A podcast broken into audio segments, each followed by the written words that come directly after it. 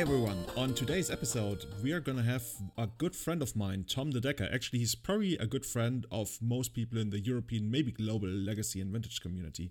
Just the other week, Tom traveled to the Four Seasons tournament in Bologna, Italy, which we believe is the first big Eternal event in the year ever since COVID hit. Naturally, there are some reservations about holding big tournaments right now, depending on where you live. Tom tells us about how they made it work in Italy, which kind of interesting precautions they took, and also which kind of influence this had on everything that you might be used to from your usual tournament proceedings and how that deviated from that. I found that part really interesting, and especially if you're also interested in vintage, Tom breaks down his run into the top 8 of the vintage event, the deck that he played, why he likes it right now, as well as his run in Legacy with his painter list spoiler didn't go as well as the vintage event so yeah I, hope you guys are just gonna have a good time and join the show tonight. I really also want to give thanks. We, we, we, are really being overwhelmed by the support we're getting on patreon. We have new patreons tommy hinks kyle walkers henry kokuch and so many more people who are supporting us. I personally have been working on a couple of new things that will be coming out in the near future on youtube and it's really like your work or your support, I want to say, that has made not only this podcast, but a lot of other content that we create possible. There's a lot more to come in the future that I can't tell you about yet, but I really want to emphasize how big of a difference this really makes for our production here. So thank you so much for that and enjoy the show. Hello, everyone. Welcome to the 84th episode of Everyday Eternal. With us tonight, as always, is my co host Callum from the UK and as our special guest tonight, my good friend, or rather our good friend from uh, Belgium, Tom De Decker. Tom, how are you doing, man? Hey, man. Uh, I'm doing good. Very happy to be here. Actually, quite honored to be on this uh, institution of uh, legacy podcast. Oh, you must you must have mistaken us for some other kind of podcast. We are not an institution. We are we are the chaos. What are you talking about? uh, we're, we're really happy to have you on. Like Tom, I've known you for quite a while, primarily as a vintage specialist, but you've also always played around in legacy, right? And had your had your successes here and there. And as of recently, you attended one of the very first big tournaments ever since COVID hit the world. So you're gonna tell us you're gonna tell us a little bit about that in, in a moment. And for now, I'm um, Callum. How are you doing? How, what have you been up to lately? I'm very good, thanks. Very good. Um, not been hugely magicking recently due to part like uh, work's been picking up busyness, and so I've been getting home and feeling pretty tired and just run down when I get home. So I wanted something a bit more brain dead. So I've been playing Arena actually, but not too much. So uh, yeah, I, have I've I've not been able to keep up the last couple of weeks, sadly. But I'll, I'll, with the new set, I think I'm gonna try a lot of things out. You've what been you? cheating on Magic Online? cheating? oh yeah, I guess you, you, could understand that in a different way, but yeah. By the way, guys, we were just delayed for 15 minutes as Callum was trying to figure out how mm. to fix his audio problems, and I I actually obtained permission to mention this because I find it amazing. Yes, yes, yes. um, so the issue was he actually had just turned down the speakers all the way, so he couldn't hear us. Well, like, hold on, that's not fair. okay, that's not my fair. my microphone. The I couldn't work out why I wasn't coming through to you, so I, I reinstalled some things and it worked because of that. But then after reinstalling some drivers, I restarted my computer, and because of the speakers I have plugged in, I turn the volume down every time I restart the computer because they might blow and then I just forgot to turn the volume back up. So when I came back on, I was like, "Oh my god, you guys can hear me! Excellent!" But now I can't hear you. What the fuck? So I couldn't work out. Two or three times I tried to reinstall something, and turns out it was just the volume control. So people with uh, audio problems, just turn it off and on again. It usually works. And I mean, you work for an audio professional company, so, oh, so yes, you very know professional. right? Turn it off and on again. That that's how it works. You would be absolutely stunned by how much of the time this works. Like people send in five thousand pound equipment. Like, yeah, this isn't working. We can't work it out. And there's like sometimes just a fuse, but often it's like you turn it on and it's working, and they just had they just needed to restart it. It's amazing how much it works. You're like, okay, we, we figured it out. Um, here's our five hundred pound fee. We we have a uh, like a fifty thousand pound uh, mixing desk in the office and like twenty five thousand pound speakers and like this insane setup, and then it's all running through this little dock in the back which you have to unplug and plug in again twice before it all works. It's amazing. So uh, yeah, there's there's bugs in the in the works everywhere. Talking of bugs, this has nothing to do with bugs, but what have you been up to? Uh, I just actually finished a one hour bike ride. I went out again. Um, I, am watching a lot of the Tour de France, and that's mm-hmm. just like something I, am really looking forward to every year. And as it finished today, it inspired me to go out again. I've been d- doing a lot of riding, and yeah, just finished a one-hour ride. Nice. And magic-wise speaking, been playing a lot of Elves. L- Been, I I might have mentioned that on the previous. Have you played the deck much before? Is it like a new love or something? Uh, I, I think primarily I've been more known for like the tree folk and goblins kind of variety, Mhm, but yeah. I've dabbled into into this new druid. I, I guess we, we could call it an AF stack. That's pr- the primary creature type, and it has been working out really well for me. There, they Nice. printed this new card, Allosaurus Shepherd, which basically turns all your Elves into dinosaurs. And Cool. also happens to make all of them like uncountable and and it's just like it's the ultimate timmy card that somebody would ever print like all your stuff is uncounterable itself is uncounterable it makes all your guys big and it makes them dinosaurs that's really like if timmy designed a card and for those who don't know timmy is like the the stereotype of a player that wizards created that likes like big amazing monsters and he hates when his creatures get countered and stuff and yeah that's That's, it That's it is-. It's true. right now I mean, I hate this, I hate these kind of cards. Elves sounds interesting though. Is it a combo deck or a mid-range deck? Nude. Don't get me started. It's, Moving swiftly onwards. I, I think it plays three abrupt decay, so it might be a control deck actually. If you, if you Ah, ask a I couple see. of people, so that's how it works. Monogreen Classic control finisher progenitus as well. oh, that card has been better for me than for a lot of like uh, in the past years we didn't really play that card, but now that snow is around and snow is like all these weak removal spells Mm-hmm. or quote unquote mass removal spells that don't really hit progenitus, like come at me, come at me. But honestly, I think I'm asking for it to be punished. The huge difference there is uh, people playing Dead of Winter rather than Toxic Deluge, I guess. Yeah, exactly. And Yeah. Toxic Deluge was always there was this one scary moment where you had to survive for a turn because after you hit them for ten, they usually couldn't pay ten anymore. But I I feel like I'm almost asking for trouble by talking about elves so much, uh, both here and on Twitter and on stream and everywhere, because the deck can be hated out harder than it ever could now that Plague Engineers, I think, that people can even play in the main deck. And with it making like quite a splash on Magic Online again recently, I'm I'm scared that the hate is eventually gonna come back, but maybe people are just gonna ignore it and focus more on the the Rock Diver Mirror. So I really don't know, but I'm gonna enjoy the way it works for the time being and whatever the future brings, we will see. Maybe I'm gonna back to my tree folk roots. Who knows? Nice, nice. What about you, Tom? Well, we will actually get into the segue of. I was about to say, what have you done recently? But that's a big reason why we invited you on to talk about a recent event. Plus, you're just great. Um, so, other than you, thank you. other than the Four Seasons event, uh, you been up to anything recently? How is Belgium? Belgium as a whole hasn't been doing too well in terms of uh, the whole corona crisis thing, of course. Our numbers haven't been uh, fantastic. Uh, things seem to be going great by start of July, I'd say, but then uh, all of a sudden the curve wouldn't uh, wouldn't continue going down. Instead, it went back up. So uh, by the end of July, we were in wave two, and uh, me and my family have been pretty much locked up at home ever since. Uh, Oh, so to get my magic fix, I've mainly been playing uh, over Discord with uh, through webcam because I'm not really much of an online player myself. I don't. I've, I've, never really enjoyed the software, but uh, Yeah, it's not for with my cell sure. phone suspended, these webcam games have been uh, have been quite fun. That's that's that's that has been my preparation for now. Nice. We actually got a uh, listener question specifically for you from Stoneheart from the Discord. Uh, he asked, "What kind of games is Tom looking to play when he plays Vintage and Legacy? People have said that playing those formats is most like playing chess. Is that true? What do you think of that?" So, I guess the kinds of games I enjoy most uh, differ uh, depending on the format. So in in Legacy, I mostly uh, enjoy fair ga- fair decks actually.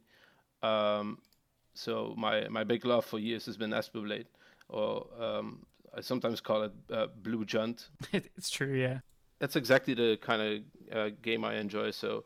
Uh, starting off on Tatsis or with some easy, with some uh, quick counter magic, establishing a threat, and then trying to figure out how to maneuver the game from there. Um, so in Legacy, I've mostly been drawn to those kind of decks um, until, of course, recently Oko and Uro um, made it quite hard to be playing uh, stuff like Esper Blade or Grixis Control. And then in, in Vintage, I, I'm mostly looking to do broken things. That's uh, I, I I've always played the blue decks. Uh, I've dabbled into workshops, especially when uh, Mystic Forge was legal and, and, and Karn was legal as a four off.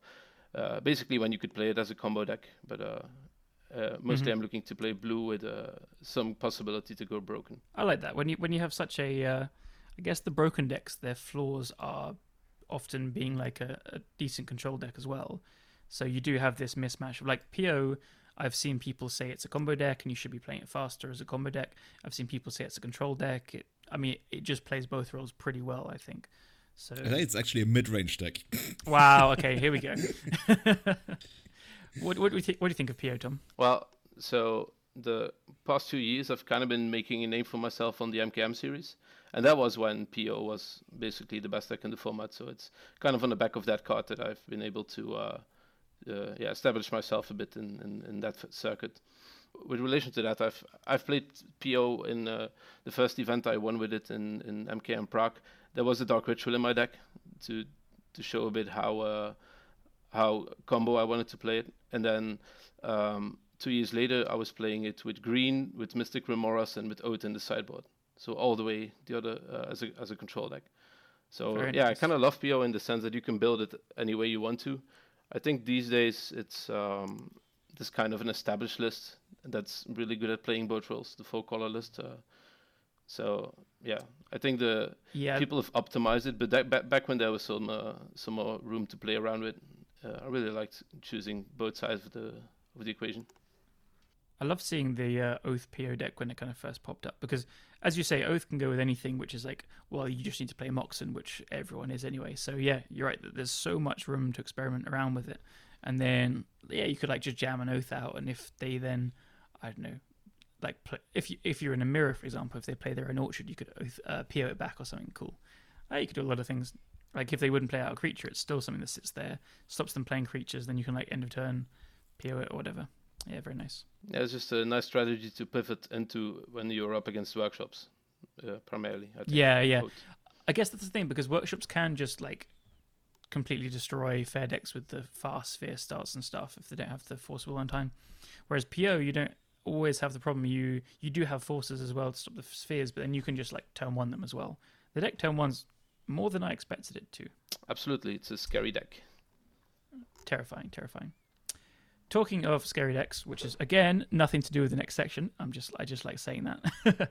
um, we're going to talk about one of our main topics, which is tournaments results and paper legacy, which is something the whole format has been devoid of for so long. We um we've really shifted to a all our results are from online. It was kind of trending that way for a while in the past before COVID anyway. But we have just been devoid of all paper results because there's been no tournaments happening. But this past weekend in Italy, Four Seasons tournaments ran the first paper legacy event in a while. They, you, you can correct me on this, I believe they had 150 something players, 155. It's written right here in the show notes. Good, Callum. Uh, 155 players for the legacy main event, and uh, you went there. Uh, tell us about your experiences, how you got there, and um, what precautions were taken. How did it go? I'd been eyeing the uh, the events in Italy for a while. I, I've I'd been to Bologna, um, I think two years ago, also to uh, the summer event, and uh, I had a really good time there. So uh, I had been uh, watching their Facebook group like a hawk, in anticipation of maybe an announcement coming. Um, so like a true addict. yeah, yeah, because I, yeah, because I've been really aching to to play another event. Uh, it's Magic's been my, my main hobby for a few years now, and with uh, you know the whole quarantine thing, uh, it is it has been a part of my life. I've been really missing. So um, yeah, as the as the date uh, came closer, I uh, I decided to just you know book my flights, hoping uh, our country didn't go into lockdown before then, and uh, lo and behold, last weekend I uh, set foot in uh, in Bologna to play some Magic. What was it like the travel? So did, did you could you easily get into the country or did they test you at the airport? I know in Germany, for example, you're supposed to be tested at the airport and get your results in like one or two days. What was it like arriving in Italy? It was pretty standard. The the only thing that uh, was different is that, they took your temperature before you could enter the, the gates at the airport here in Belgium.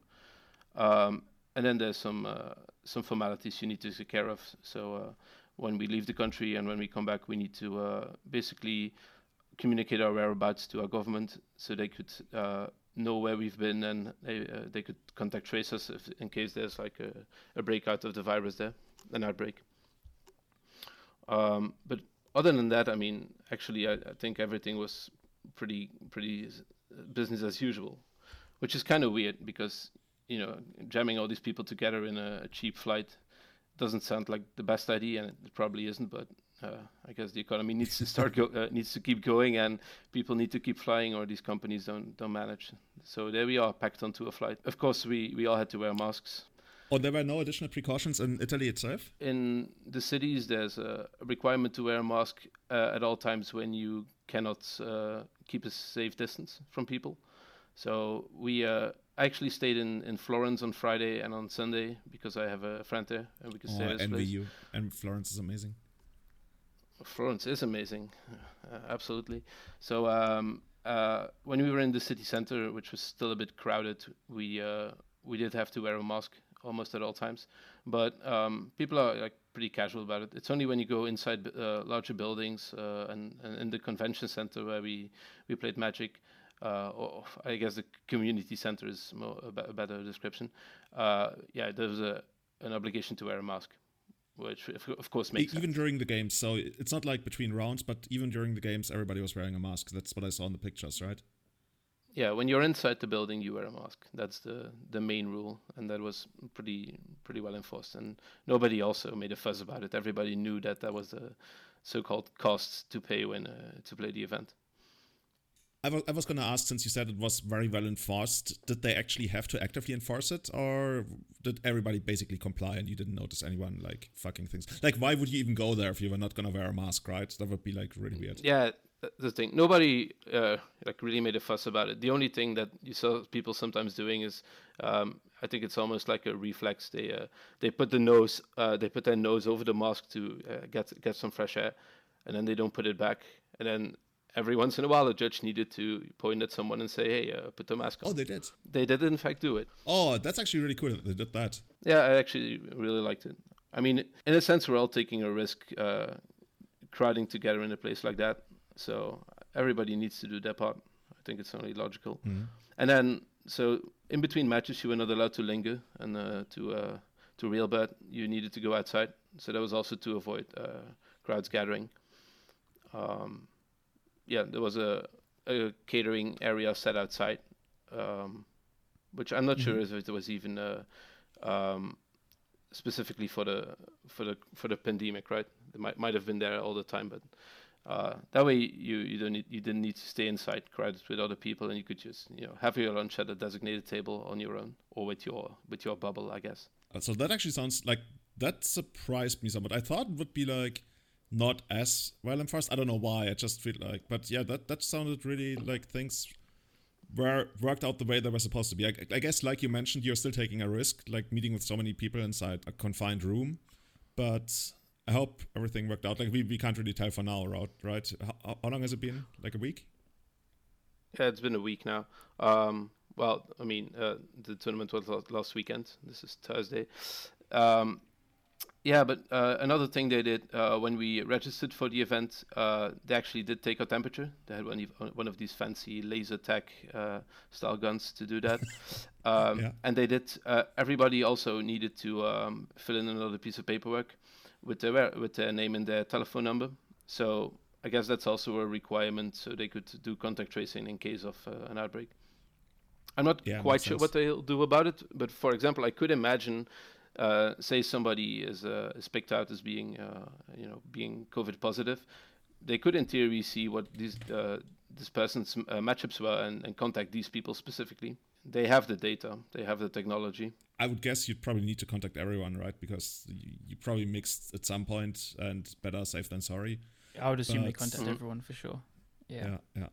it's pretty cool that they uh, took temperatures as well. Uh, That's impressive. That's that is not messing around, which is really good to hear. Which bodes well for Yeah. future tournaments as well, if everything continues to trend at the same rate. Yeah, unless the like I, I can imagine some countries where people would be like, No, that's an invasion of my privacy. You're not supposed to know what my temperature is. It's like, okay, dude. It's my freedom. Yeah, my, that's you have to pay if you want to know my temperature. It's like, okay, and you gotta pay if you want to play in my tournament. it's like goodbye. I heard that um you can't you couldn't uh, cut the other people's decks and shuffling and stuff. Uh, I guess no handshakes as well, to be expected. Oh, oh yeah, that's super interesting. Um, Franco Boli actually had, had a question about that, right? What what common yeah. practices and mannerisms have changed? Like I, I would guess no handshakes at all, and I I didn't know about the no touching your opponent's deck, but uh, I mean on one hand it makes total sense, right? On the other hand, it's it's supposed to be a thing in Magic, but I guess did, did people just rely on on I don't know. No, people rely on trust. That's what people rely on. Trust. Such a simple word. yeah, so there were a few rules in place for the tournament, um, like uh, the biggest one, you being not uh, allowed to touch each other's deck, and also no handshakes, and you also uh, required to uh, bring your own playmat to play on. Um, but so the whole the whole handshake thing, it's um, it's of course a, a, small one in the grand scheme of things. Uh, it does make things kind of awkward in the end, especially if you're used to always giving a handshake. But uh, you can always do the weird uh, the weird wave from a distance, or even the the elbow bump. Uh, I've seen being used. So there's a way around it if you really feel the need to uh, you know to close out the game with something like that. And then for the whole uh, touching the deck thing, I actually really like it. I mean, maybe it's also because uh, I, I, played Vintage on Saturday, and it's uh, well, it's it's always a pleasure if people don't really touch your deck in that format. But um, no, you just clearly shuffle your deck in front of your opponent, and then basically after a fetch or any normal shuffle, I uh, I tend to cut my deck in uh, in three piles, and then my opponent gets to decide which pile goes on top. Oh, that's that's actually really cool. Preventing essentially any shenanigans for the the old fetch land tutor, for example, right? And that's a habit I, I picked up from playing these games on Discord. That's nice. Oh yeah, because on Discord you also, can, of course, you can shuffle your opponent's deck on Discord, and yeah, wow, you, this is completely new technology. I like this.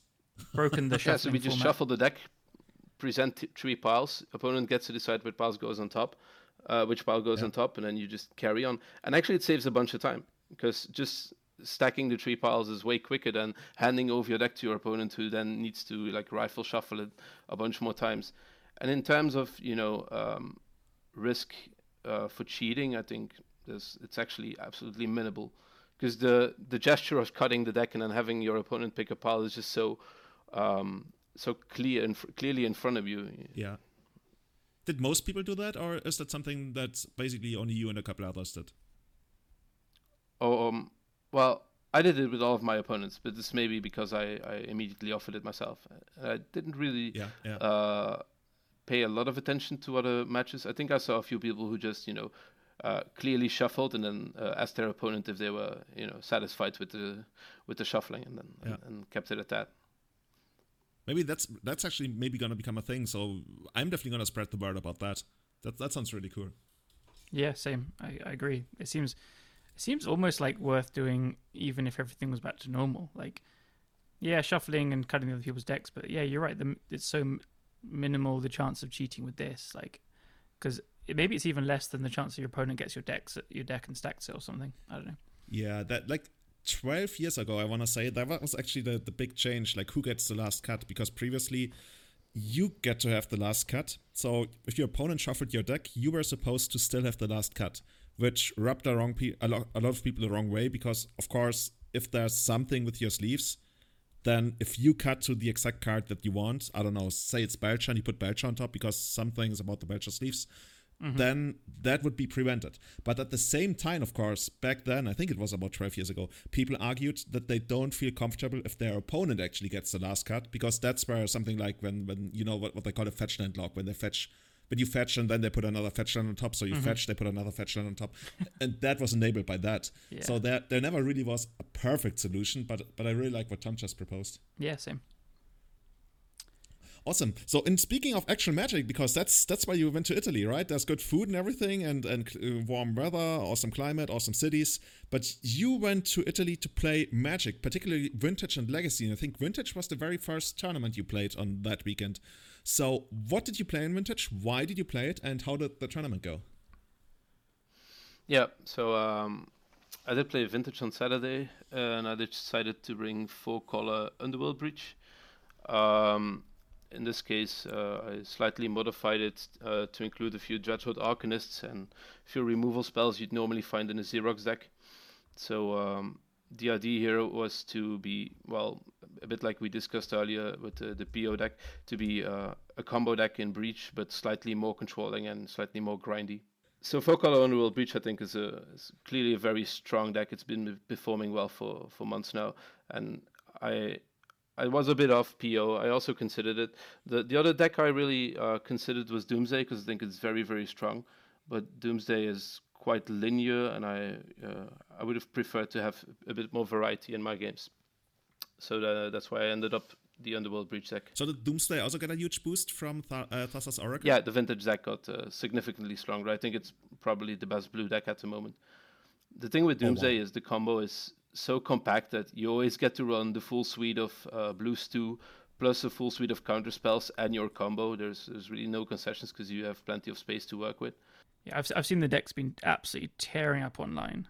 It's it's been like top eighting. It's been like two or three copies in every top eight of the challenges for what I've seen. Maybe there's a couple where it wasn't quite that many, but uh, especially there's like one user called Discoverin who's just top eighting every single challenge, and the deck is just absurdly crushing on Magic Online. So, from an outside-ish perspective, from my from what I see, it looks to be like the best deck in the format. It seems insane. Yeah, so I positioned my uh, my my underground breach deck to be slightly more controlling in an attempt to to be able to fight that fight um, on that axle. On that uh, axle, I didn't face Doomsday in the event. Uh, I, don't think there were any players, if I'm being honest. But I didn't scout all of the decks because, well, we weren't allowed to linger after our matches, and some of my matches were over uh, were over pretty quickly. I can imagine. So, how many people actually showed up for the vintage event? Yeah, we were 19 people in the vintage event, which is, I think, pretty good given circumstances. Now, this is an event that allowed uh, proxies, so not all of these were, I would say, uh, vintage regulars, but uh, all the more fun to have some newer players in our I guess. Oh, that's how you did so well in that event. No. I, I always jokingly say that vintage is, is kind of soft, but um, I think there's like some truth to it, in all honesty many of the players you you encounter in a vintage event are not there really to to try and do well. They're just there because they like playing with the cards. They like playing with their friends. It's a, a lot a lot more casual in, in, in atmosphere. So many of the players also don't really have the most up to date technology in their deck. Um, yeah, so it pays to be uh, ahead of the curve, I would say. That's something I've always quite enjoyed about vintage in a way. Like it's so simple in its nature, but you, you play it because you enjoy playing with these old cards. It's kind of what old school is trying to do as well, or does pretty well. Um, so yeah, that's why I, vintage online I don't I don't really get the appeal for. But in London we used to run some events with proxies allowed and stuff, and it even got me to the point where I was buying vintage cards that weren't power because it was so fun to play in paper because you didn't have this cut through edge of playing the best deck, but the format can do some really really cool things. So I do like that people like kind of play what they enjoy and stuff. I think it feels like a big part of the format. But of I course, think a lot of development yeah. and things going on in Vintage really start picking up um, once it became such a big thing on Magic Online, because yeah. that gave it a real boost. Because now basically we have one or two big events per week for Vintage, and they have the same payout as all the other events. And since Vintage doesn't really draw the biggest crowds, the I, I, would even argue that Vintage might have the best overall expected value in all of the Magic Online formats right now.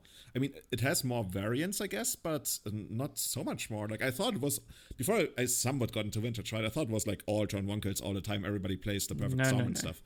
It's like no, that's actually not what's happening there. Like people can play those decks, but if you need proof dominating. of that not being real, look to Justin Gennari, who is I am actually level one and Matt Murray, who is Chubby Rain.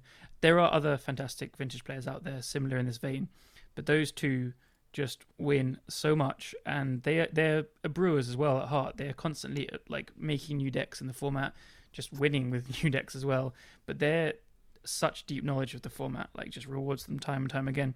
Justin Gennari won the uh, vintage showcase week or two weeks ago, maybe. So he qualified for the Mox and the Pro Tour through vintage, and he's just a vintage player basically by his admission. And that's basically a minimum like five thousand dollars payout for yep. for the Mox. So he, yep. he made like big bank playing vintage and Magic Online. So he beat Ray Duke, Reid Duke in the finals. Oh wow! Yeah. Wow. Tom, maybe one day we can get you on so we can do some vintage together. Maybe I'm gonna get you on my stream if you like. Yeah, I'd love that. I just don't like playing uh, playing Magic Online myself, but uh, I'd love to be on and uh, railbird a few of your matches. Maybe give you some advice. Maybe you can you can teach me a few new a few new tricks as well. Who knows? let's see, let's see. You, you already helped me out. You helped me out winning the. Was it the only no one of my MKM Vintage finals by basically giving me the tips like I, am supposed to bring in Grafdigger's Cage against uh, Paradoxical Outcome, which I actually wouldn't have done, but you told me that I'm supposed to do that, and that actually worked out for me. And I guess what we're not mentioning there is that I actually faced you in the finals. So I still owe. I, have told you this before. I still owe you dinner um, we, because we couldn't even find McDonald's or anything on that evening, and we, we actually had to survive on on food donations that we received at the hotel because everything was closed because we're in Germany. yeah, that was a, that was a quite the event. I still regret nothing. Uh, at least you uh, you beat me fair and square that game, and uh, uh I guess we, we I can be salty about making the finals playing a friend uh, who's also playing a, a, bunch of my cards. Uh, that's really the best outcome, regardless of who wins. Basically, all of your cards. All but one, actually. There was oh. one card I needed to borrow from someone else. Awesome. So, how did your how did your vintage event in Italy go? You you did pretty well in it, right? Yeah, I guess for a, a small event, I did fairly well. So uh, I, it was five rounds of Swiss. I uh, started out against Oath of Druids, um, also on their, their coverage because the guys in Bologna have a had a stream on Twitch. Um, oh, we're gonna link to that in the show notes yeah, against Oath of Druids, things went um, basically exactly as I scripted it. As game one, I uh, I got off with a, a Dreadhorde Arcanist, and I just snowballed that in a in a fair way um, to to victory. Just replaying mystical tutors and counter spells, and uh, uh, to get more counter spells, keeping off and drawing a few cards with preordains. Totally fair. Yeah, and so by the end of game one, he didn't even know I was actually on breach. I think. Uh, I believe it's in Vampiric Tutor, so I was really hoping to get him in uh, the second game. Uh, unfortunately, he was the one who really got me uh, in game two. Uh, he had a classic uh, um, all cards plus Mox into Oath opening. You know what we call it in German? I've I've picked up like I'm, I'm, not really an active vintage player, but I've I've had I was trained in the dark arts of vintage at times by the German vintage community, and they told me if you have the land, like basically that the nut start is called land Mox ding dong. yeah, that's sounds quite about right. So uh, land Mox ding dong, and I actually had Wear in uh, in my hand, but no white mana because I, I am playing four colors. So my deck is base blue red with light sm- splashes to uh, to black and white, and I I had an underground sea, not a tundra or a fetch, so I wasn't able to clean up the Oaths before it was too late. Um, so he took the second one quite quickly. And then game three, I got to show him that I was actually an Underworld Breach deck, and I think I killed him on turn three or four quite easily. Yeah, I think I had a very early recall and then just snowballed from there. A lot of games these days are decided on who gets to resolve their ancestral recall first. Awesome. And what else did you face? Did you did you go undefeated in the Swiss? I think you did, right? Yeah, yeah, yeah. But uh, that just meant uh, with with 19 players, I went uh, three and zero, uh, and then and then I just took two identical draws uh, to end up in first spot anyway. Um, second round, I won against uh, Rock Planeswalkers, so featuring Wrenn and Six and Oko. That's a thing. Yeah, yeah. It's uh, the the Mystic Forge gives the no um, Mystic Sanctuary gives the deck quite a good late game as they can start using Wrenn and Six plus um, plus Gush to uh, to get the land back over and over again and then to rebuy Time Walk. Oh, so you, you get to put it that's kind of crazy. That's oh my. Okay, let, let let's quickly break this down because this. Well, you don't go actually infinite, but you can loop it quite a few times, and then with Young Pyromancer or Sprite Dragon or just snowballing Dreadhorde Arcanist, you can you can get ahead quite far, and then it just plays the whole slew of blue card draw spells and counter magic and, and a, a play set of Pyroblasts to defend itself. It's quite a strong deck, very mid mid rangey. What I've what I've noticed in Vintage for a while is a lot of decks are playing four Pyroblast in main deck now. I I don't remember that being a thing like a, even a year ago. Has the format become just that much bluer, or is it blue decks just saying, all right, these are just all. I guess they always had missteps as dead cards versus workshop, so they're thinking they can afford to have these dead cards and play Pyroblast instead of misstep. Is that how it goes? I think it's mainly been a response to how um, how easy it's gotten to um, to snowball okay. ancestral recall actually the, the need to counter Merchant Scroll early, to counter Mystical Tutor. Like many of the many of the decks now rely on snowballing ancestral recall early, either through breach or or well, I guess in PO's case it's not specifically recall, but they just try to change draw spells just as easily. And so these decks are really becoming a dominant force, and they're just starting to get a bit inbred. Workshop's also been taking a beating as of okay, late. That makes sense. Force of Vigor was very painful. Yeah, usually Workshop always takes a beating from Wizards of the Coast, right? That's the only way that deck ever becomes worse. Yeah, there's also Hogaak, which is really uh, um, which is really strong, and also Praise on Workshop. So I think it's a a number of factors making Workshop less and less uh, viable as a deck mean that the blue decks are starting to become more and more powerful, and then they start to respond to one another, and all of a sudden you end up playing four Pyroblast in your main deck. I only played two, which may or may not have been wrong. I just figured them, you know, maybe I did, I wouldn't. Uh, maybe more players in paper would stick to their old guns, but in fact, I only played blue decks throughout the tournament. Uh, no, no, Dredge. Did, did people play it? Uh, like last time I checked in with Vintage, Dredge was actually supposed to be the best deck in the tournament. Well, there was one Dredge player, I believe, and he won the event. It's always so there. Is that the answer? I don't know, but I wasn't playing too much Dredge either, and uh, yeah, he just uh, went through it like a knife through butter. Uh, oh, did, did, did you face him in the quarterfinals? Uh, no, I was eliminated by a, a Paradoxical Outcome player in the quarterfinal in the quarterfinals. My draws just matched up really badly against oh, his. okay. My Lavinias versus his Caracas. Um, me having a Mindbreak Trap versus him going Mox Time Walk into Teferi the next turn. And stuff like that. So I just, Ah. yeah, I was never really in it. Man, you, you're getting me really excited for Vintage, though. I'm tempted to play Doomsday. The deck looks really fun. like it, it's it's so- kind of similar to the Legacy deck where you're playing Mean Deck, which is where you have access to Force of Will. So you are a disruption heavy deck, and then you just cast Doomsday and win off not very much. But here you can win off just so little because you just like when you have access to Ancestral Recall and Black Lotus, it's trivial to know, just make it make a like a pile where you recall into Force Blue Card Oracle and or like Gush as well. So it's super easy to win off very little in Doomsday in this deck. So Yeah, in, in Vintage, they go Dark Ritual Doomsday go Yeah. a surprising amount of the time.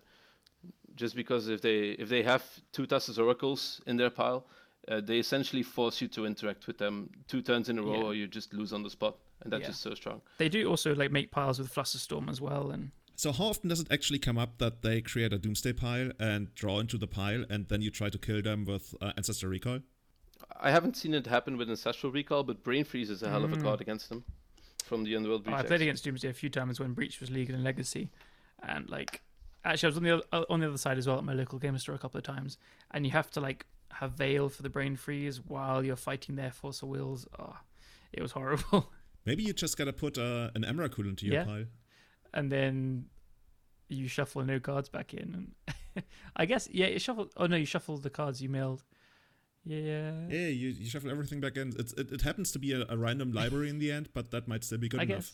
Yeah, there we go. So what's what's so what's your pile? It's uh, Thassa's Oracle, the Mana to Caster, Emrakul the Aeons Torn. Do you know the classic? yeah. Maybe you can put Shelter card Oh, in no. there as an alternate win condition. Ah, yes. You, so you Shelldock, and then Oh, if Some blast from if the they past. brain freeze you in response to the Shelldock, then they're a fool and you got them. They waltz into your trap and you mill the Emrakul, shuffle it, and then you hit it off the shell dock. Yeah. Yeah, very good. exactly. I can also see a scenario where you just die on the extra turn because you, you cast your Emrakul and then you untap and you die. But There, yeah. There's uh, there's four dark rituals and like in Legacy you have Lotus Petals and Vintage you have Moxen and Black Lotus. Yeah, you can cast it, maybe. No, you, you cast it off the Shelldock Isle. That's that's the idea. Well, yeah, yeah. But if they waste no wasteland in response No, if to they the brain freeze you, trigger. then then you have no library left. yeah, yeah. Okay, fine. All right, we'll give up on this idea till another day. So, Tom, t- tell us about Legacy. How how deep did you go in Legacy? What did you play? Like you told me about the deck you were gonna play in Legacy quite a while in advance. You, you were pretty fond of how that had been doing. Can can you give us a little bit of an intro to that? I've been playing um, a red blue painter deck on these uh, on these Discord servers for um, well quite a few months now, and um, as I was uh, listening to various you know podcasts and reading articles, um, everybody was just talking about how Rug Delver was the best deck, and uh, was so good, and I just figured, well, why not be the guy playing six Pyroblasts in the main deck if that's going to be the meta game uh, we're facing. So um, yeah, that was my choice. Um, painter, including uh, 11 different welder effects with some Karn the great creator action as well to get more redundancy in the combo and uh, maybe lattice some people. I uh, I played I think three events beforehand, winning one, and these are like all three or four round events, so these don't mean much. But the test had been the deck had been you know going pretty well, so I I felt quite confident going into the event. Uh, and round one, when I sat down, I uh, I immediately got crushed by Infect. So that confidence was really, uh, really destroyed from the get go. The Infect is, I think, quite a hard matchup because they just race you out uh, straight up. I lost on turn uh, on that turn three in the first game, and I think again on turn three in the second game. Uh, the second game, I, I only needed a Red Blaster interact, but I couldn't find one for the life of me. I'd, I'd kept hands just trying to dump as many artifacts into the battlefield to try and raise them, but it just didn't work out. So I started out 0-2, confidence crushed, and onto uh, the second round. Infect is the kind of deck that can just beat anyone anything pretty fast and easily. Like you said, you were looking for a red blast for, I guess, blighted agent, but sometimes they'll just have the draw with an ink moth, and I, I can really see painter lining up pretty, pretty poorly sometimes. Like your cards really have to fall in order, and they have more disruption. So I can see the tough matchup being pretty tough. So then the second round, I faced Death and Taxes, which I didn't really expected to see a lot because I had rumors that the deck was all that well in the current meta game and had troubles dealing with. Uh, uh, well, I don't know actually why the deck would be so bad. Yeah. People were complaining about it being unplayable, so I just figured people would believe that. I, I don't think it's unplayable at all. It's it's decent. I think it's a lot better than people let off. So, yeah, and especially in paper, it's one of those decks that people just really like as well for good reason. It's a cool deck for being for playing twelve planes. but um, yeah, it, it's I would I would expect to see it in paper honestly. Even now, even with like the it's so um over the top saying it's unplayable when the deck has been a strong deck for, for years. And yes, it struggles with Oko, but you still have like Wasteland, Port, Thalia. Does show up on Magic Online quite a bit as of late again, I, I want to say. I'm not sure how good it's yeah. really going to be, but like you mentioned, people are probably, probably like overblowing how bad it became through the recent printings. Yeah. So. If you're being strict about it, I think it's like tier two, yeah. slightly lower ends of tier two, but that's that's a perfectly playable legacy deck. So, yeah. Anyway, Tom, how did the match go? Well, the deck was perfectly uh, capable of defeating me. I'll tell you that. uh, game one was funny in the sense that we both locked each other out. Um, he he had uh, put Revoker on on my grindstone, and then in combination with Sanctum Prelate, at one, I wasn't actually able to break out of the lock, even though at a certain point I had five welders in play, Karn in play.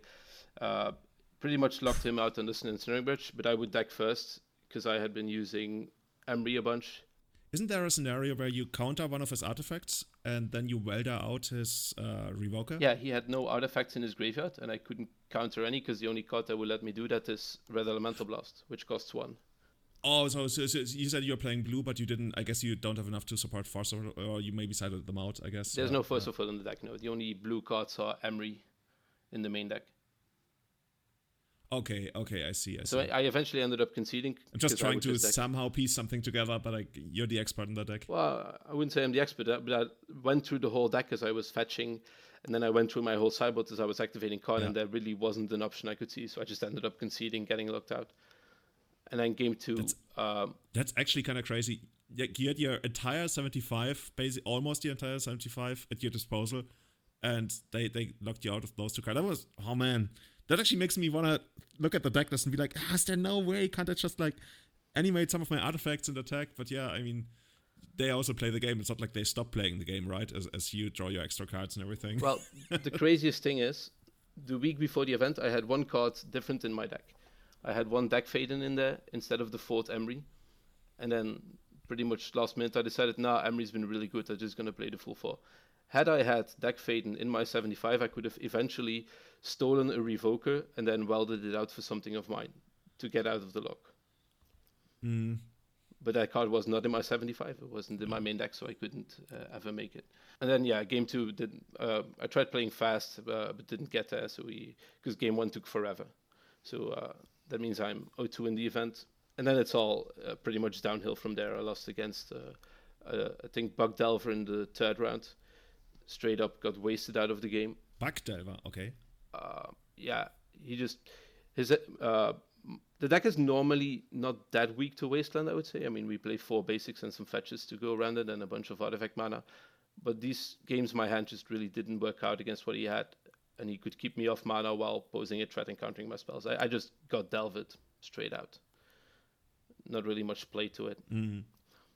I was just surprised to, to see Bug Diver because that's that's a rare specimen these days.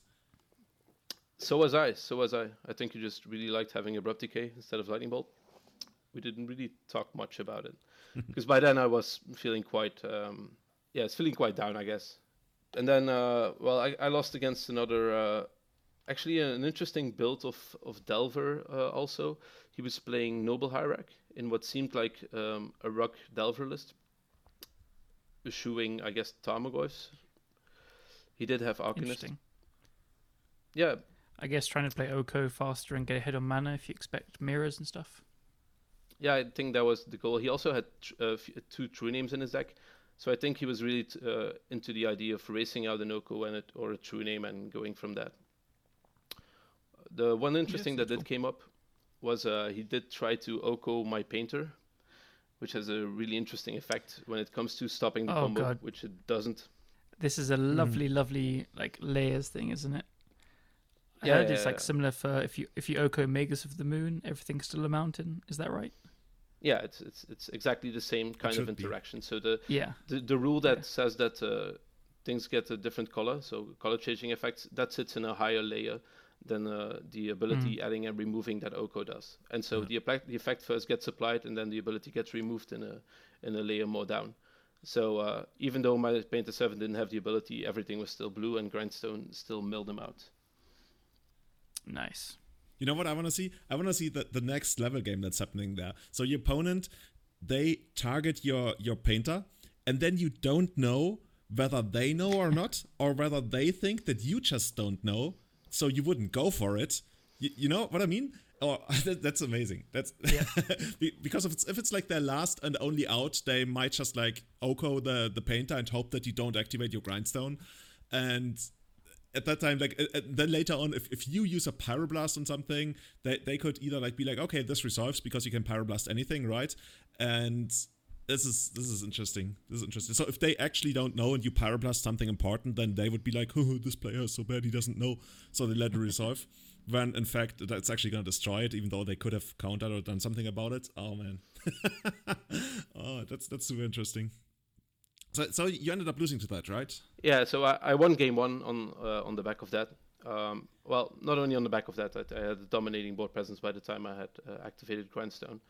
Um, and then game two, uh, he got me uh, he got me with Wasteland and Counter Magic once again.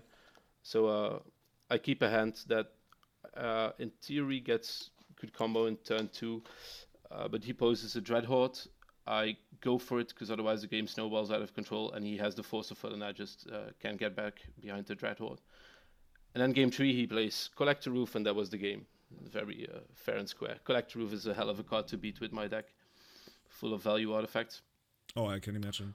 So what did you play next round then? Yeah, that's the 04, and then uh, I continued playing and uh, finally faced the so-called Scourge of the Format, according to many, which is Bug Snowco.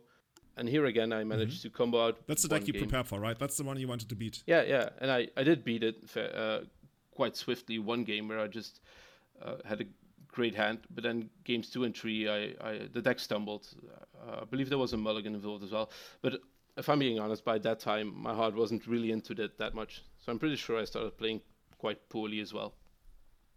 So I uh, I comboed out once and then just g- got grinded to dust by him, which is normally my job, being the grindstone uh, pilot. so then at 05, I decided I had enough and I settled for beers outside rather than That's a good bracket inside. to be in. Yeah. I like the beer bracket much more. I'm actually curious. I'm curious whether something like side events or did they also scrap all the side events because of COVID? Um, there were other events going on. I believe on Sunday there was also an old school tournament going on. I'm not quite sure if there were on demand side events because I didn't really ask for them myself. But the hall seemed, I'd say, pretty packed, Okay. even though there was plenty of space between chairs. But I don't think they had like enough space to really go into uh, go into on demand side events. I see, I see. So for for the total event, they had 155 players. We already mentioned that. was actually, which is quite a lot, right? I guess people were really desperate to play Magic again. And we have the top eight, actually the top 16 deck lists here. We're gonna post them in the show notes. Uh, a link to their Facebook site where all of them are. And almost as you would imagine, there's two. Well, there's several land stacks depending on how you want to classify As them. you would imagine, you mean? I, I was quite surprised by this. I mean, pleasantly surprised. I really like Italy ha- always has so much lands players. It's true, it's true, but the deck is not fantastically positioned. I feel. I- It, it's But I think good. that's just the, the thing about paper magic. yeah, it's true. Uh, that's uh, actually something I've been wondering um, for quite a while. Like, if we ever go back to somewhat regular paper events, like on a bigger scale, did people really like try to keep up with the online metagame or anything like that, or Yeah. rather just play what they knew and maybe make some minor adjustments? Uh, because especially like la- lands is like such an expensive deck, and maybe you don't own that many other decks, and you just like really want to play it again. And like I mentioned previously, I remember going to MKM Rome like two years ago, and Red Green Lands was actually the most played deck in the entire metagame fair that, that day. Yeah, that's a fair point. And actually, I have a feeling I do know a little bit of about these two players. I know that they're friends. Uh, they uh, They also share the same first name. no, I know you like the first, the, the second name, but they oh no, they have the f- same first name. Do they? I didn't see. Yeah, Oh, of course, of course. Check them all. But um, I know that they are active in the Lands Discord because they posted there, and uh, one of the lists has a really, really clever inclusion, which is super up to date, super new tech. So when we get into the lists, I'll mention that. So yeah, I reckon they're just very, very good players as well. So do you want to read through the top eight? Yeah, so the top eight, um, first place we got Giacomo but Battaglia or something, which, which means battle, by the way. That's nice, so cool. love it. uh, playing Red Green Lands. Second place, Giacomo Rigini playing Hogaak. Third place, Blue White Red Mentor Midrange that plays Bobbles but no Terminus. That's actually like some super interesting. T- This is a really interesting one as well. Fourth place, Red Green Lands. Fifth place, Turbo Depth. Sixth place, uh, place basically Bant Miracles splashing red, but no Uro actually, but Frantic Inventory, which is the accumulated knowledge clone. Uh, seventh place, Slow Depth, so they play uh, Dark Confidant and, and that kind of stuff, so there's like a turn slower.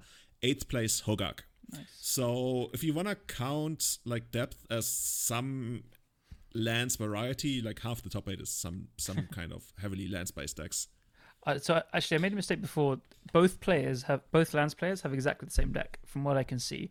There might be like one little difference that I'm missing, but I think they are actually the same. So this, like, adds to the point of them being friends.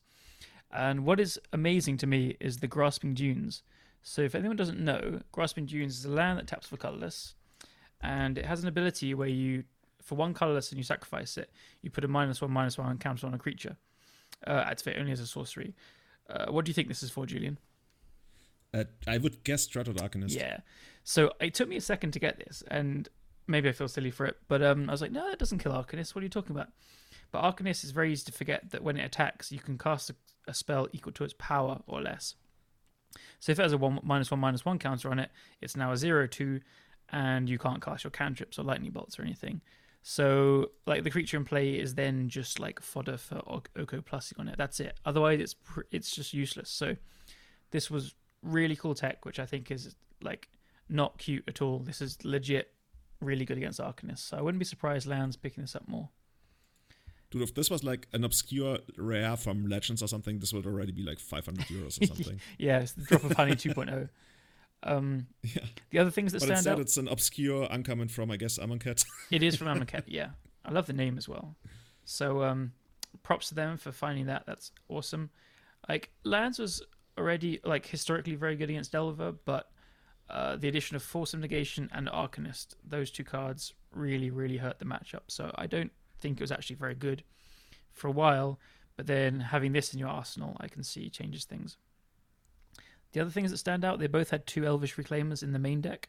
So technically turning on removal, as people say, but I think the card is so strong in the deck, it, it makes sense to me.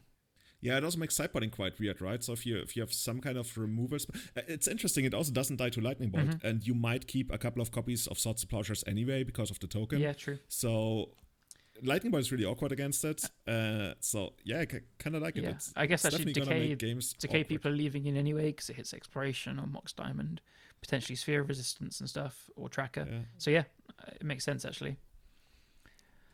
So really cool lands decks. Uh, next we have By the way, they, Oh. to interrupt you, Yeah. sorry, one, one more time. They also have two copies of Experimental Frenzy in the sideboard, which is Oh. the, the standard, or I guess it's, it might be banned standard by now. no no no Um, for those who don't I know, that, sorry. it's a four mana.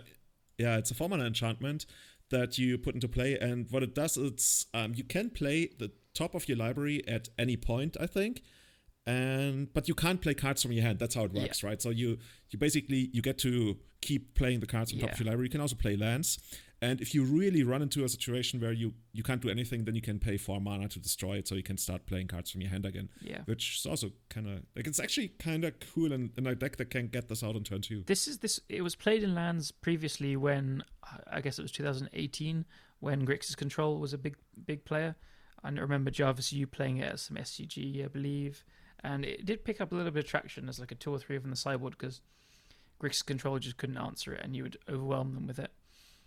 But um, yeah, I've not seen it since then, so that's pretty cool. Didn't didn't uh, the card see some play in some experimental Doomsday builds? There's like yes. a pile where you chain this yeah, into it... a bunch of LEDs, then Doomsday again until you find the tendrils, if I believe. There, there was the the pile was just like a second Doomsday and tendrils and LEDs and Ideas Unbound or something. I can't remember exactly, but but you could you could just cast tendrils and Doomsday again, mm. and then oh yeah, because you can cast the cards. So it was like three LED, another Doomsday, and tendrils. Yeah, indeed. Which is pretty cool. yeah, yeah. So that so apart from that, I think it's kind of, I mean, uh, I'm sorry for the joke, but experimented with very much in the format. but um, yeah, you're right. The Doomsday was cool, bit fringe, but um, lands is where it's kind of seen some place. That's cool. So pretty like standard red green lists to an extent, but then some new tech, some old tech, and some clever numbers. There's two Field of the Dead as well, which is now a bit of a mainstay. There's a Tabernacle Bog main deck, as you'd expect. To yeah, it's really well rounded. There's a, a Blast Zone. There's three gambles, usually four. Ghost Quarter. Yeah, this just has like all the usual tools, I guess now. Yeah, cool. They did well. Moving on, so we had Hogaak. So we had two Hogaaks in the top eight. Um, both of them seem fairly standard. It's surprising that, well, actually, maybe it's not surprising. This deck is like kind of goes off people's radars, and then if they expect Delver to be well, it's always there. And I think this deck always overperforms than what people think. I was going to say, this deck has low key been one of the best decks in the format. Yeah as of like the last one or two months. It is consistently putting Nobody like results. is taking that graveyard hate really serious, right? It is. It's also just good against graveyard hate that isn't Leyline of the Void and Rest in Peace. Like it, it just butchers through a lot of other things. Yeah, the format has been somewhat lost in when it comes to what's the the graveyard hate of choice as of mm-hmm. late. It, like surgical extraction used to be basically the most played sideboard card almost in legacy. Surgical's barely played but now, now. It, it's yeah. Yeah, it's barely played. And I think like Uro is probably like part of that mm-hmm. because it's I mean, if you get to ur- extract Uro against certain decks, it's good, but it also it feels so bad sometimes because you're still trading down a card and their Uro drew a card. It's like yeah. ah, and it, it's, it's not that great against Dreadhorde Arcanist, but at the same time against the Rug Driver decks, you don't want to bring in uh, Leyline of the Void. By the way, um, maybe we talk about that in a little bit. Daniel Götzschel actually won the Legacy. What's it called? The Legacy Big Thing. Is the is the Showcase Challenge? No, the uh, exactly. No, showcase qualifier. Sorry, I said exactly. Uh. I didn't know, but it's a pre- the, the thing that's a really big deal. Yeah. And he played Rug Driver, and he had the innovation of three Relic of Progenitus in the sideboard, which is basically coming back now. Like used to be a thing ten years ago, yeah. and then I remember telling some of my friends, "Well, this isn't a legacy card anymore." When, when they put it in their deck, but like, check this out. This is actually really cool against the escape just, decks. Just to put it in perspective, Daniel is also the man that played three or four Tormod's Crypts in the GP he won in his like blue white Stoneblade deck with Snapcasters and when Surgical was used to be good. He he has a way of doing things and it works. He's a super smart guy, of course. And uh, yeah, Relic is really, really, really good against snow. Um, it's just it means you can't like dump your Uro. You need to earlier on. It just it's really good against Klothys if like in mirrors and stuff. It's it's a good card and it's this value as well because the format you need to be trading tit for tat for value and card draw with the other fair decks. I also really like it against Hogaak because yeah. eventually you, you either power through it, but if you do, then they're gonna blow it and you're gonna lose everything and then you have to rebuild. Or you're trying to like remove it, but then you're still gonna lose your entire graveyard and they're gonna draw yeah. draw a card. So no matter what happens, it's probably bad for you. So, oh man, I'm, I'm actually excited for the card. I, I think the, I think it's actually pretty bad against Hogaak. It it will help. It, it is graveyard hate and it can nuke the whole graveyard. So especially when you're Delver with access to like Delver and Dreadhorde Arcanist to put fast pressure, it will win games. But um, if you don't have that pressure as well, then like leaving up one mana to to activate it is is really bad in the matchup. You want to be pressuring them, and then just exiling one or two card a turn is not going to get there. So it's not ideal, but yeah, it'll it'll still help. Basically, my idea would be I, I blow their graveyard on turn four or something, and then I'm gonna counter all the Stitcher's Suppliers that they're gonna cast, and then they they don't really get. Yeah, that's assuming they've not done anything scary till turn four. But yeah, Yeah, that's the issue, right? that they they might already have stuff in play, Yeah. and that, that that's the big issue. Yeah. I always assume the creatures in play don't matter, but I guess for whatever they actually do. With elves, it's always like, yeah, whatever, dude. yeah, yeah. Oh well, two ones you do need to do something with. Although Arcanist is a one three for some reason, so it lines up really well, like at clogging the board. It's just a good blocker. So um, yeah, Hogaak, as we said, really just always performing. It's it's a super solid deck. Next one, we have a really cool deck which feels like very old school.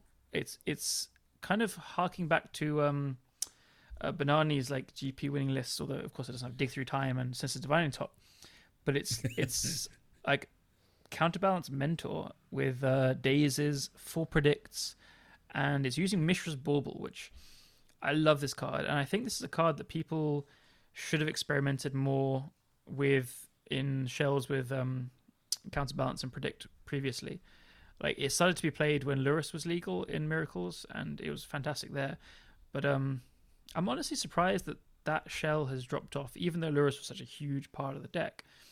Bauble is just really good in the deck, being able to cantrip with a terminus and then like use it to draw a terminus in the opponent's turn at will, or um, checking the top card for predict, making predict so you don't have to use your cantrips badly, or like checking counterbalance if it'll counter a one drop or a two drop with, a fetch and play or something.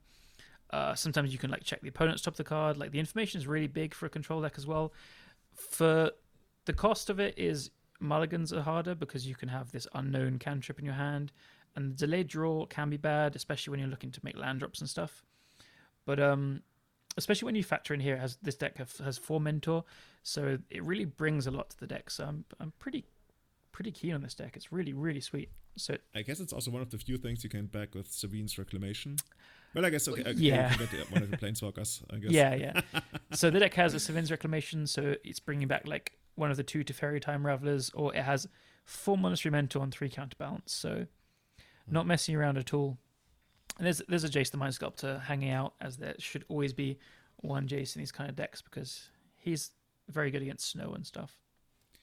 Interesting that there's no Snapcaster Mage. That, that card really has fallen off a cliff in Legacy. Yeah, Like, what if I told you like one year ago that Snapcaster Mage is barely seeing any play in Legacy? I wouldn't believe you. It, it went from maybe the most played creature to probably not even being in the top ten anymore. Or I would think that there's something weird happening where like main deck Rest in Peace is really good or something. I don't know. Maybe that's actually, you know, that's just something that I would love to see. Main deck rest in peace. I mean, there's not really any good deck right now, but it's good against all the Rock Delvers, all against uh, anything that tries to abuse Uro. It is very, very good Ah. against the fair decks. The thing is, you, you pair it with um, uh, Helm of Obedience and Energy Field, and those cards are so bad when you don't have Rest in Yeah. Peace. I, they're really, really just so bad. And so I, yeah, I, I think I've ranted about Rip Hell on this podcast a couple of times already, so I won't go too much into it. But um, yeah, maybe Rest in Peace could be just played as a two of when you have ways to discard it for value or something. I don't know. Cool. Uh, so, yep. Quick summary. Yep. Mental deck super cool. Maybe we'll see it be played online. In fourth place, we have we have the lands, which is the same as the first place deck, deck which we covered. Fifth place, we have uh, the slow depth deck.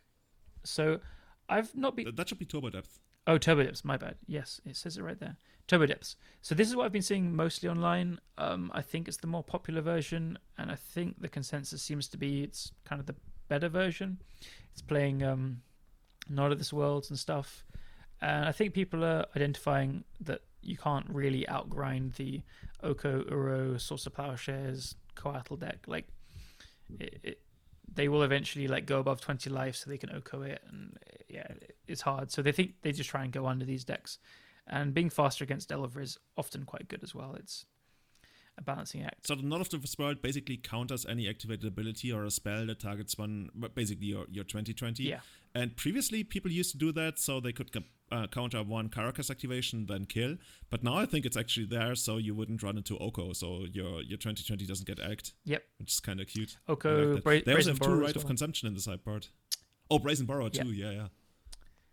So yeah, they have two Rite of consumption as well in the side Ah. part, which basically lets them sacrifice the, the token and deal 20 damage, or is it life lost? I guess it doesn't really Yeah. matter. Uh, what is it? I think they, that three. does get a Veil of Summer, so it kind of fell off because of that, because people were bringing Veil against you. to target player, yeah, yeah, yeah. But You get life equal to the damage dealt this Yeah. turn. Okay, so that's basically a way to give your creature haste for two extra mana. yeah, so it's, it's generally it's been for like Swords of Plowshares decks or for getting around Karakas and stuff like that. But um, yeah, pretty cool. Next one we have an absolute. I mean, is it an, is it an event in Italy if there's no miracles or like control deck in the top eight? So we have I was gonna say, like Miracles is just the Italian deck, right? Yeah, yeah, you're right. Lands and lands and miracles. So Alessandro Tassini, I recognize the name as well. Probably placed in some um, events. So it has accumulated. Wait, no, sorry, frantic inventory.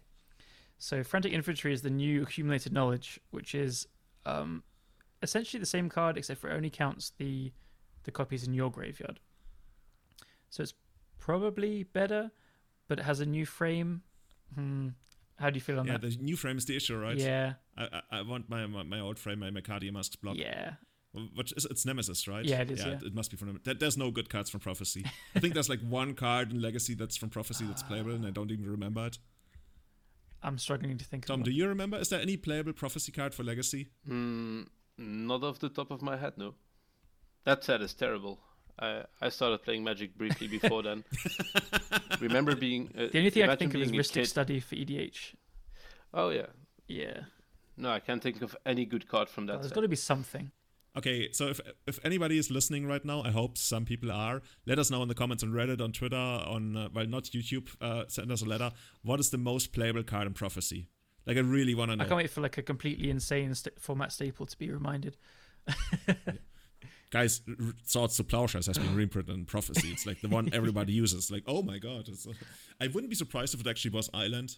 But I, I think that no, no, no. Wait, th- th- those sets don't even have basic lands. Only the big set, um, Mercadia Maskless Islands. Did- anyway, Didn't Oko previously come on. Prophecy? Yeah. yeah. So, nobody like we missed it for like twenty years. well, no one knew what food was. Now, now we do. okay. All right.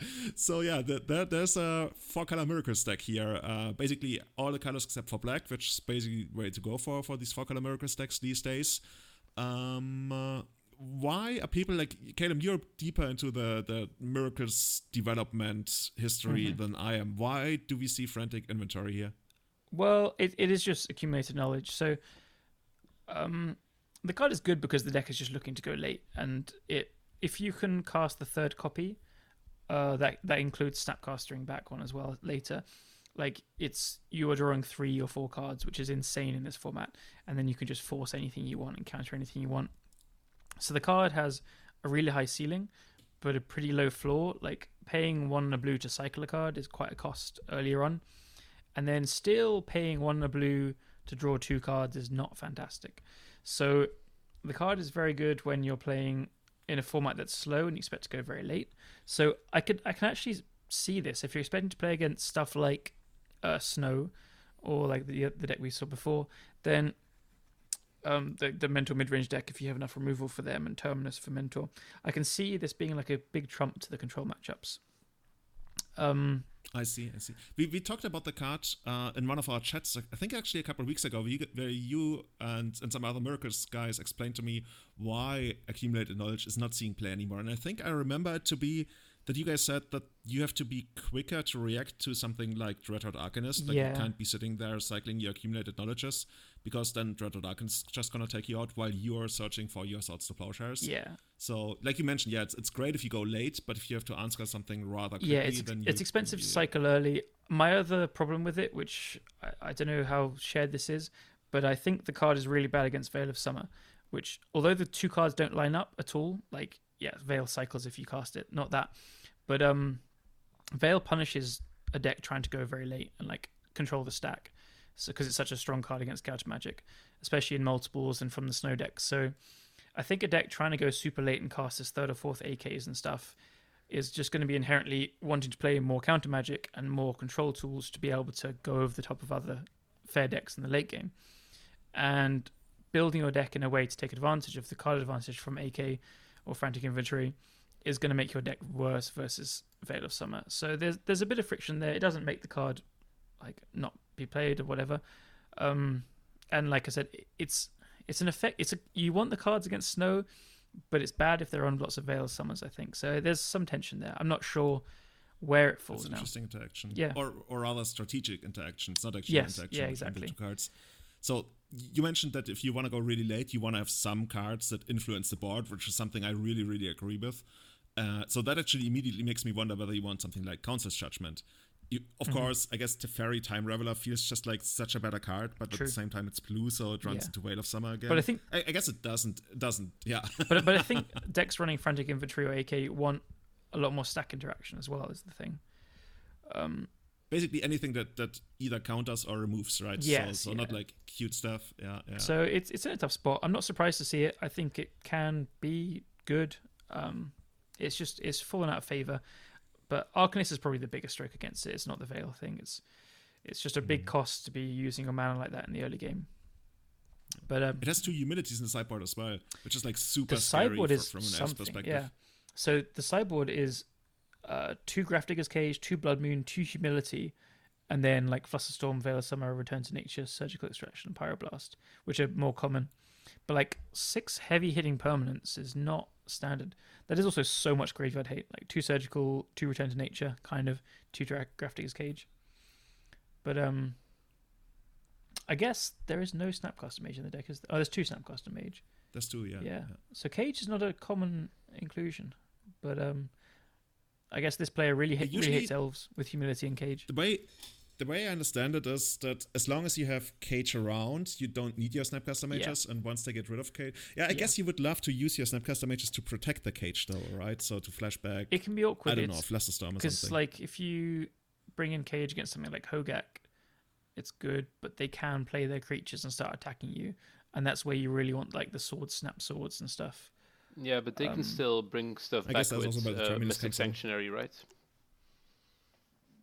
Yes, Mystic Sanctuary works through Cage, Mhm. but um, it's it's really important when you're playing against Hogaak. Like if you get some graveyard hate, like it's generally a surgical extraction or Tormod's Crypt or something, and then you want the swords, snap swords, and then Snapcaster trading with something as well to deal with the random two one idiots and stuff. But um, don't call them idiots; those are zombies. hey, I love them as well. They they like being called idiots. I promise. they they told me in confidence. But yeah, so Cage is interesting. Blood Moons and Humilities. I mean, maybe it's just the way to go. Like really hard hitting things. We had a discussion earlier today about um, what you can afford to play in the legacy sideboards currently, and the format seems so much more powerful than a few years ago. You don't want to play flexible cards. You want to play harder hitting sideboard cards that are narrower, but they're going to win the matchups you want to win. So could be going after that, or just really likes the art on humility. Who knows? Do you think we'll ever see a humility reprint? I, I could see it like being really cool if they did something, but I guess the the, the rules are so complicated. It's not reserve list. Maybe they're gonna do it as some kind of promotional thingy. It's probably on the reserved list actually, which is an entire different topic. I think so. That's actually may, maybe we'll talk about that in the future. Oh god. okay, moving on from the reserve list, we have Francesco Fabris on slow depths. Uh, looks pretty standard to me. There's Steely Resolve in the sideboard, which is one of my favorite like little tech cards. That's one green enchantment. As it comes to play, you choose a creature type, and then those creatures have those creature types have Shroud. Cool. Um, do you see anything else standing out to you? No, this looks pretty straightforward. Yeah. This is as slow depthy as it gets. Yep. I'm, I'm a big fan of the turbo depth ones, but this one is also late. Like, like we call this slow depth, right? But this Still can sometimes speedy. still often make the token on the second turn or something. Yeah, because there's So, three Mox Diamond, like- no Lotus Pedal. Has the full set of Elvish Reclaimer, which is cool as well. Okay, this one's probably gonna make it on the third turn. Yeah. Um, but actually, no, they also have Urborg at Dark Depth and Thespian Stage, so Yeah. and Hexmage, so they can even Tend do to it it. on the second turn. Yeah. So yeah, ten- yeah. this. And in eighth place, we got another copy of Bloodghast. Uh, they call it Zerbo, the rating sculptor. Huh. Okay, okay. Yep. I have no idea who Zerbo is. Oh, it's the rating sculptor, obviously. Okay, I just Google image search Zerbo, and apparently Zerbo is an executive secretary at the Comprehensive Nuclear Test Ban Treaty Organization. Maybe that's where yeah, that makes complete sense. oh yeah, All right. good old Zerbo. you cracked it. Good job, Julian. Code cracker. I should be working for the CIA or something. now this looks pretty straightforward as, Yep. as it comes, right? This is pretty pretty yeah. Even the sideboard, I recognize the numbers. I think it's like Lotus Box. Lots of the players played something basically this, and it's become what people often copy. Uh, yeah, looks pretty standard. Ah, in ninth place, just missing on the top eight, we have good old fashioned dredge, keeping everyone honest. I don't know about you, but I absolutely adore dredge. It's such a Oh man, I've I don't know. I've I've never had respect for Dredge, not in the sense that I thought the deck was super bad or something, but I always felt like for the longest of times I felt like the deck was just not good enough. It was mm. like okay to overrun people who really didn't have any kind of hate, but I gotta say, ever since the London Mulligan, I I'm pretty sure that Dredge is one of those decks that benefited the most from the London Mulligan because they really don't need that many different cards in their opening hands. They they really just need a couple of things, and then post board they they need like a removal spell for whatever kind of permanent hate you bring, and then they can go off. I've I've ever since the Mulligan, this is the deck that my respect has grown for the most. So at this point, I'm actually somewhat scared of facing the deck Yeah. because it seems quite resilient. Yeah, totally. So um, we'll plow through the the rest of the top sixteen quickly, but we Yeah. cannot like spend too much time on every single thing. Uh, tenth place we have Blue Black Shadow. This is another deck which I think is better than people give it respect for, and I know Manguchi played it in the event as well. Didn't do too well, but um, it's strong. Like he bought a beta um, time twister, so Yes. that's that. so, who's the real winner? Yeah. Yeah. So um, it looks pretty standard to me as well. Straight blue black. Full Wardy Grave stands out, but it's not very interesting. um, yeah. They got the main deck reanimate, which I guess you can do in the deck. Yeah. I've seen it a couple times. Yeah. Um, small like thing to the side, but when I used to play lots of Shardless, uh, years and years ago now, I guess there was this joke from uh, Shadow players that they would say, "Turn one, cycle Street Wraith, and then reanimate it" was game over against Shardless because they could they could never that. abrupt decay it. Like it was Swamp Walk, so the Ghosts or Deathrites could never block it. It was like basically turn one GG. Yeah. I guess your your best bet was something like oh um Chase Bounce. It Yeah, Liliana is two or Chase given Bounce how, it, how bad the card is supposed to be as a creature. Yeah, yeah. and then you just cycle it. It's like, sweet. Oh, value, value, Yeah. value. you just paid four mana, so I can draw an extra card. Perfect. 11th place, we got good old Dragon Stompy from, I guess they're part of the Buddha team of Italy. I see that, Yep. that those guys quite a lot with their t shirts. I think the interesting thing is that they're running seven Chandras, which is not that common. No. That the Awakened Inferno one is the encounterable one for seven mana, Yep. right? Or six mana. Yeah, six Something mana. like that. Expansive. They have this is quite different actually. There's no Magus of the Moon. They have two Grim Monoliths, which is not super common, but that helps with Chandra. And they have four Khans, which kind of fell off for a bit. So, and Blood Sun. So it's it's quite different actually. No Magus is big. I guess there's so many lightning bolts. I was actually urged by a friend of mine, Marius Hausmann, to try um, the version that plays Blood Sun over Blood Moon. Mhm. And I thought Blood Sun would be pretty bad, but f- at least for me, when I played the deck, Blood Sun was actually a lot better than Blood Moon Oh. because shutting off the fetch lands was actually quite a big deal. Yeah. Like a really big deal. My my only experience playing against it is if, I haven't played against it online very much, but in paper, I had a few players at my store who played it quite a lot, and every single time they played it, I would if I didn't have a force of will, I'd be like, oh, thank God, it's just that. Or if they played it, I'd have a force of will and let it resolve because I'm like, oh, that's fine. And then three or four turns later, I'm really regretting it, like let it get into play because you think, okay, I, I can cast my spells, but then what it does later on is is pretty impactful. Like it makes your cantrips worse. It like does shut off two or three lands each time. It's it's significant because the drawing a card is really good as well. Yeah, they are definitely. That, that's that's something. What's annoying about Blood Moon? Like the first one you solve, and you get the second one, and you're now like, yeah, okay, that's not really gonna help me. Uh, unless, of course, it takes the game, but then the Yeah. second one is, is- doesn't really matter. So yeah, we, we got that. Uh, in 12th place, we got another pretty pretty vanilla sneak show list. Doesn't Yep. irgendwie some someone toy around with omniscience or something. It's like straight Looks- up uh, sneak show. 13th place, we got oh we, we got the boogeyman of the format. We got actually Rock Diver in here. We're just playing two Spell Pierces. We don't really see two Spell Pierces in this kind of deck Yeah. a lot, do we? No, they've just gone like heavier on preordains, and uh, so that they can like make Arcanists better. So they're playing three Arcanists here. See, otherwise looks pretty standard. I'm pretty surprised to see f- well for Force of Will is normal and two Force of Negation as well. I, would have thought if somebody told me they play two Spell Pierces that those would take the two the place of two Force of Negations, Mm. but they got those as well. I guess the main reason to run um, Spell Pierce in the past used to be something like Chalice, but we don't really see Chalice all that much anymore.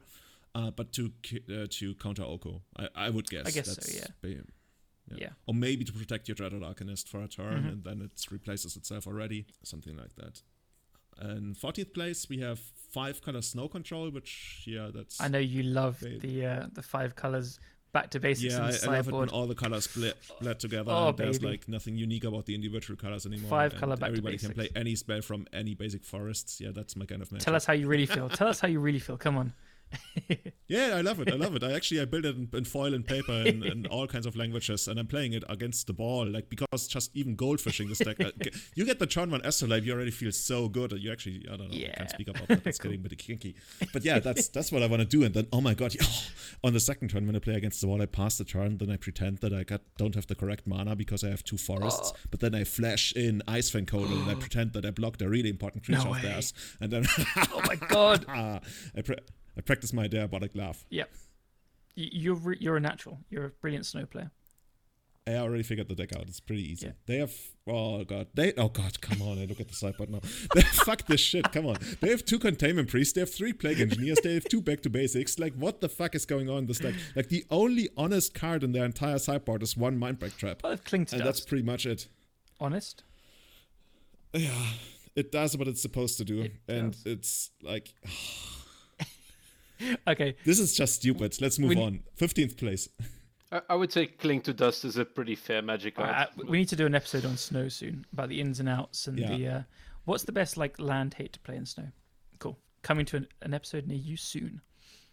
Yeah, at some point we're just gonna play contamination, and if you know what com- contamination I, does. I actually guested on Eli Goblin Lucky One's stream recently playing Bog Boys when we had contaminations in the deck. Okay, that's pretty cool. Yep. So for those who don't know, it's an enchantment, and you have to sacrifice an, uh, a creature on your upkeep, and it makes all your lands tap for black. Does it also make the astrolabe tap for black? Because of, I bet it doesn't. Well, no, no, uh, no. The land will tap for black, but then it's not snow mana, so you can't filter it. No, no, it's it's all lands. I think No, no, it's, it's only all non-basic lands, right? Yeah, all lands would tap for black, and then like if you tap a snow land, I think it adds one snow black. yeah, it should Yeah. because it has no p- permanent. So then Astrolabe beats contamination. I think it would. Yeah. that's so stupid. That's just like so fucked up. Come on, guys. Uh, How deep do we have to go with this stupid card? Uh, Oh man. moving I mean, onwards. I wish Astrolabe was at least like a snow mana to activate, but you can. Uh, Yeah. Anyway, let's let's move on. I, I probably missed that. Oh yeah, there's another Dragon Stomp. Cool. Oh, Great, great deck. Awesome deck. Maybe this one has Uh, uh, maybe- back to basics on the sideboard. wait, wait, wait, wait, wait, wait. The Dragon Stomp here is back to basics no, on no, no, sideboard. I'm just annoying you. Maybe we can play five color Dragon Stompy. Awesome. And in 16th place, oh, we, we actually have Infect. Thomas, Mm-hmm. is that the guy you lost to? This is the girl I lost to indeed. Barbara Molinari. Oh, I'm sorry, Bar- Barbara Molinari. Yeah. In fact, she. Uh, so when I traveled to Italy, I had a friend with me, and uh, day one he uh, uh, told me the bad beat story about how she destroyed him with boggles in modern, and so day two it was my turn to get beaten. We so we named her Barbara Slayer of the Belgians from now on. She was lovely though, but she did crush us both. Nice. And I think she made top 16 That's in Legacy uh, in Modern as well. So she had a double top 16. Quite a good weekend for her. Nice. I'm also going to massively shout out the mana base two Tropical Island, two Breeding Pool. I love seeing people play shocks and not be scared of playing. Like you'd be amazed by how you can get through and get good results like this. So that's that's cool. Yeah, I think it makes the most sense in aggressive decks where Mhm. y- you probably like the game ends. Yeah. where in situations where you're the aggressive deck and the opponents are supposed to be the control deck. Yeah. And in those decks, it probably actually doesn't make that big of a difference. Yeah, yeah. you will always lose really points point. against Delver by playing shocks, but two and two especially, you can like end of turn them if you feel like you're in you're under pressure from a life total, and having two drops to fetch up first if you need to, yeah, it's Mhm. cool to see. I will say she probably doesn't listen to the podcast because she doesn't have great stable stack in the sideboard, so she clearly doesn't listen to uh, to some uh, Fenris Clouds' That's- advice. That is very true. I was about to say like, what everyone listens to the podcast, surely, but no, you're right. It's a very good point. We've missed it. Yeah, yeah. if you're playing Infect and you didn't listen to our last episode, what are you doing with your life? And why is there no Beating me for a stable stack in change. your sideboard? We've all been there. so yeah, that, that that's the the event. Um, Tom, do you know if if they're gonna have more uh, events in Italy? Because I know that Nebraska War, that's basically one of the biggest events in Europe every year. Uh, they, I think they mentioned they're not gonna have it this year. But do, do you have some inside info on that?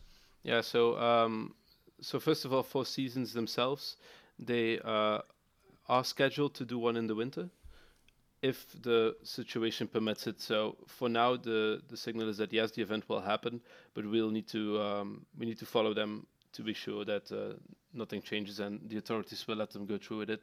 For Nebraska's what things are more difficult. I've heard there's nothing 100% certain yet, but they are having a really hard time getting uh, the getting the go from the local authorities.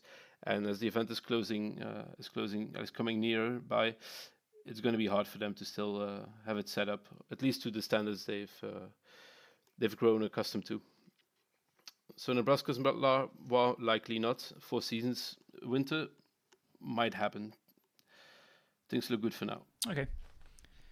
We'll have to keep an eye out. I'd, I'd be tempted to come to the uh, Winters one, uh, especially after hearing the precautions they take as well. I've been really missing paper, paper legacy. Like I didn't realize how much because I do play quite a lot online, or I, I did a lot more as well recently, and um, yeah, I, it gets to the point where I know you're not a fan already, but I, I really enjoy playing online as well. But it's sometimes getting to a point now where I'm like, I need that injection of being able to play casual decks with friends at the pub and stuff as well. So yeah, Yeah, I we'll would see. hardly so I'd- I'd be recommend it. to come if it's. It felt really good Yeah. to be out there, not only to play cards, but just you know to see a bunch of my friends from across Europe. Um, I mean, one of the reasons that's I what I went to. Italy was just to see my good friend Raffaele, who's the guy who uh, houses in Florence. He's a he's a vintage player as well. I love it. just getting to see him back, uh, having uh, some solid Italian food, having drinks. That's at least half of the uh, the experience. Was there a lot of international participation, or was the tournament predominantly Italian? Oh, it was predominantly Italian. I did play against two Swiss players, uh, two friends. Uh, one of them in Legacy, one of them in Vintage. And the guy who won the Vintage was a French player. Uh, he's actually one of the dealers from uh, from Carta Papa, uh, Romain, quite well-known guy.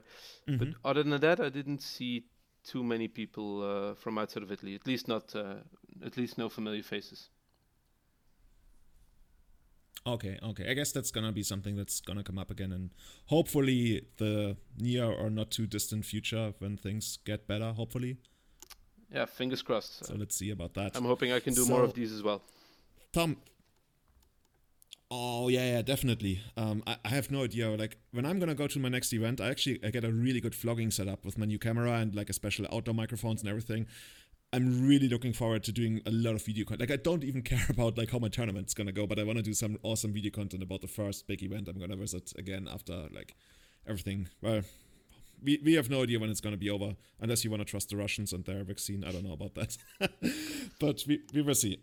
So Tom, thank you so much for coming on the podcast tonight, sharing your experience and everything, getting me excited for vintage again.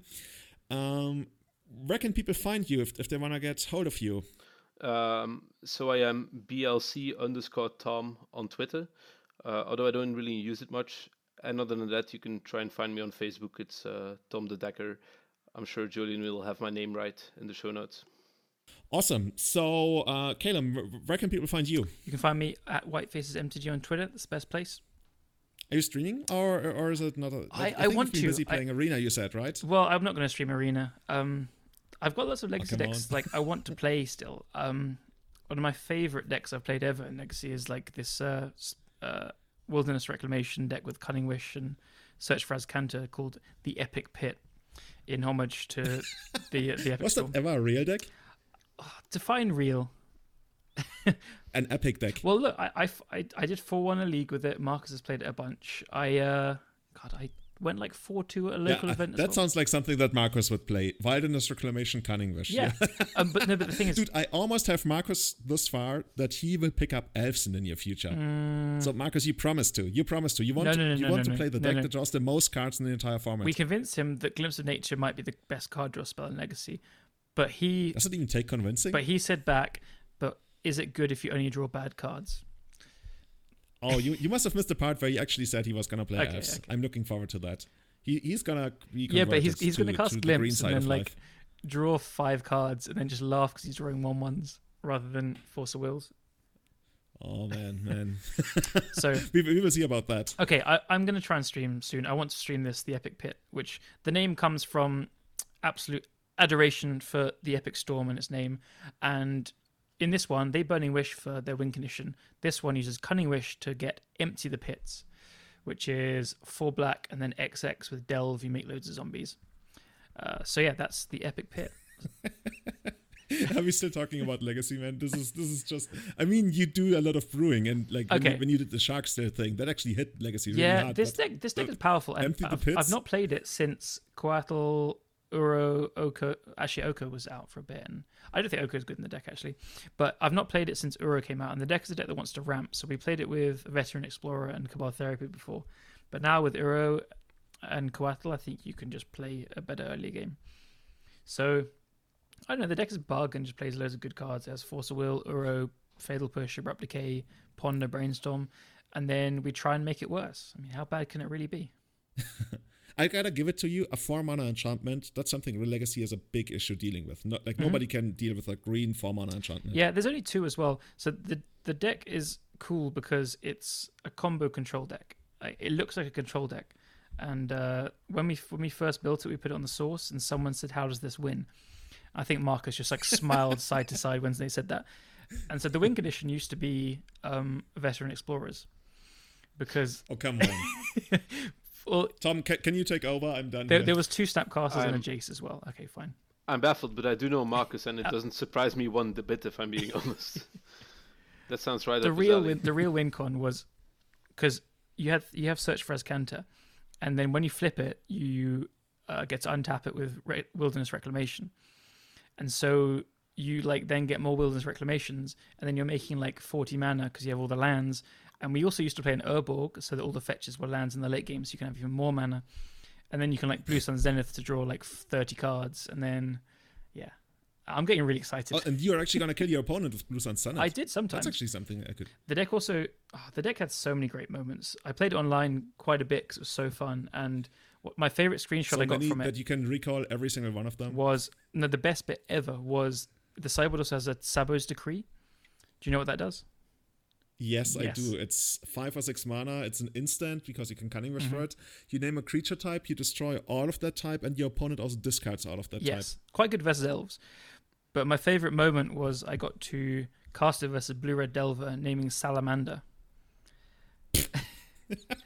uh, Terramander Oh, is a Terramander? salamander. Sal- Yeah. oh, God, Lovely. Terramander, Salamander.